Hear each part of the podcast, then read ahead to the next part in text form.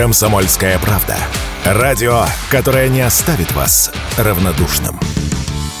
А, я в платье в виде денег, потому что именно так выглядит э, человек, который за час сделал 140 миллионов.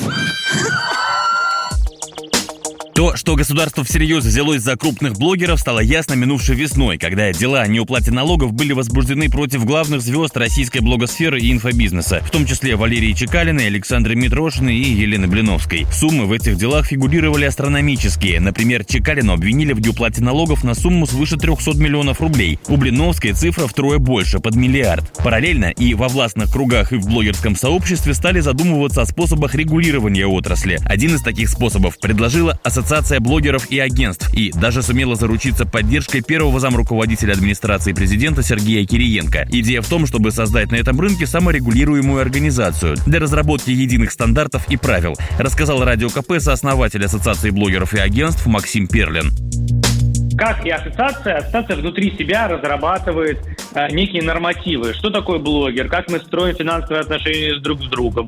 Как мы строим некие этические отношения с друг с другом? И при этом мы имеем возможность влиять на рынок без изменения законодательства. То есть всякими рыночными инструментами мы можем добиваться того, чтобы блогеры, словно, э, работали в белую, а блогеры несли ответственность за какие-то обязательства перед э, клиентами, перед э, своими подписчиками, чтобы блогеры э, имели возможность иметь какие-то, в том числе, этические ориентиры, и при этом это не было какое-то наказание, скажем так, законодательное, это было наказание от самих себя, от самого рынка. И нам кажется, эта схема гораздо более комфортной.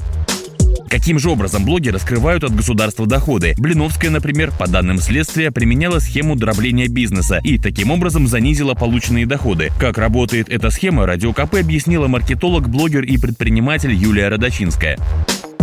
Многие использовали схемы, когда разделяли и на разные ИП принимали суммы. Соответственно, получалось так, что они этого делать не должны были. И условно это все был один бизнес, но они его разделяли. И от этого сейчас налоговая соединила все эти ИПшки, поняла, что там была такая сумма, что налог был бы гораздо выше, если бы это все было честно. Главный источник дохода для популярных блогеров – это продажа рекламы и информационных продуктов, например, онлайн-курсов. Рынок инфлюенс-маркетинга и нативной рекламы по оценке Ассоциации развития интерактивной рекламы в 2022 году составил 12 миллиардов рублей. Василий Кондрашов, Радио КП.